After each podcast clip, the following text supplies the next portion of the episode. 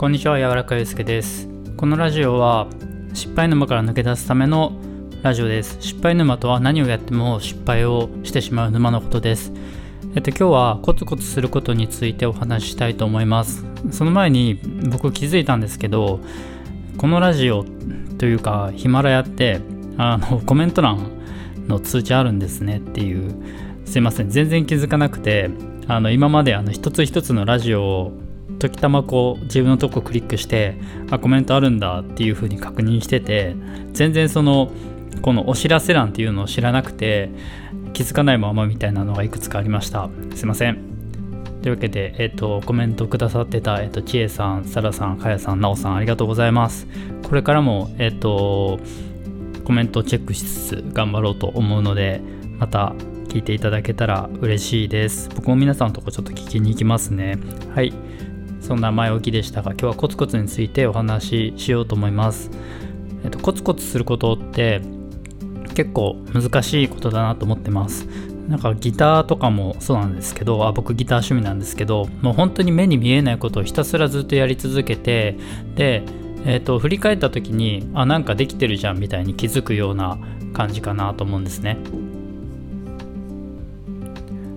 もう本当にいつ成果が出るかわからないものをなんかこう何て言うんですかねサイの河原で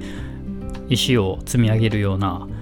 ね、なんかやってもうまくいかなくなったりするし調子いい時はうまくいってるしみたいな結局スキルアップにつながるのかってよく分かんなかったりとかすることもよくあるんですけどやっぱりコツコツやることによってしかなんかスキルもそうだしセンスもそうだしそういうものって身につかないなっていうのは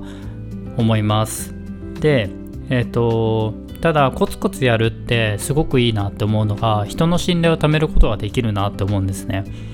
これどういうことかっていうともう本当に何だろうこの人から仕事を欲しいって思った時にある意味その人の仕事を触れる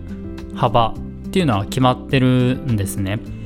もうこの人はま総額1億ぐらい人に渡せられるみたいな。なんかそういうところでえ、ー、とまあ変な話他の人より仕事を取ってこなくちゃいけないというか取ってきた方が自分にとってはすごく有利なんですよ。そのためにはこういうことがあった時にこの人にお任せしようとか何かこうお願いしたいなって思った時にその人の中で自分のことを思い浮かべてもらう必要があるのでそういう時ってめちゃくちゃこうスキルがあるかその人との接しやすさがすごくいいかもしくはめっちゃ真面目さをアピールするか安心感を与えられるかだと思うんですね。でコツコツやることってやっぱりあの地味なことが多かったりとかするので誰もがやりたがらないようなこととかをやってこうコツコツ返してあげたりとかすればその人の信頼を得ることができるのでまあ結構大変ですしねしんどいんですけどあのまあある意味何も考えずにやることができるのでコツコツするのが得意な人っていうのはそういうのをやってみるといいんじゃないかなと思います。大雑把なのが好きだぜっていう人とかはちょっとなかなかおすすめしないんですけどコツコツやるのが好きな人はその仕事をくれる人からあの何て言うんですか？誰もがこう敬遠してるようなあの事務仕事であったりだとか横で見たりとかしていてその人がなんかめんどくさがってちょっと横に置いていたりとかできねえって嘆いているものとかを拾って自分ができますよって手を差し伸べて代わりにコツコツやってあげたりとかすると喜ばれるんじゃないかなと思います。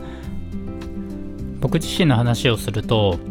なんかあのこの人から仕事欲しいなっていうクライアントさんと Facebook でつながっていて、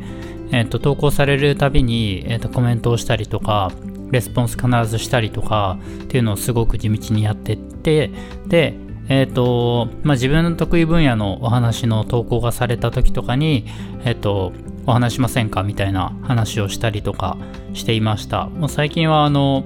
もう仕事がいっぱいすぎて、そういう営業活動っていうのはしなくなったんですけど、あの自分がコツコツするのが得意だなっていう自覚がある人はそういうのをやってみたりとかするといいんじゃないかなって思ったりしてこのラジオを撮ることにしました。えっ、ー、と、もしよろしければ感想や、えっと、こういうふうに学んだこういうふうに感じたっていうようなこととかを SNS とかで、えっと、教えていただければ、えっと、僕がまたリツイートしに行ったりとか勉強させてもらおうかなと思うのでよろしくお願いします。またご視聴いただけたら嬉しいです。ありがとうございました。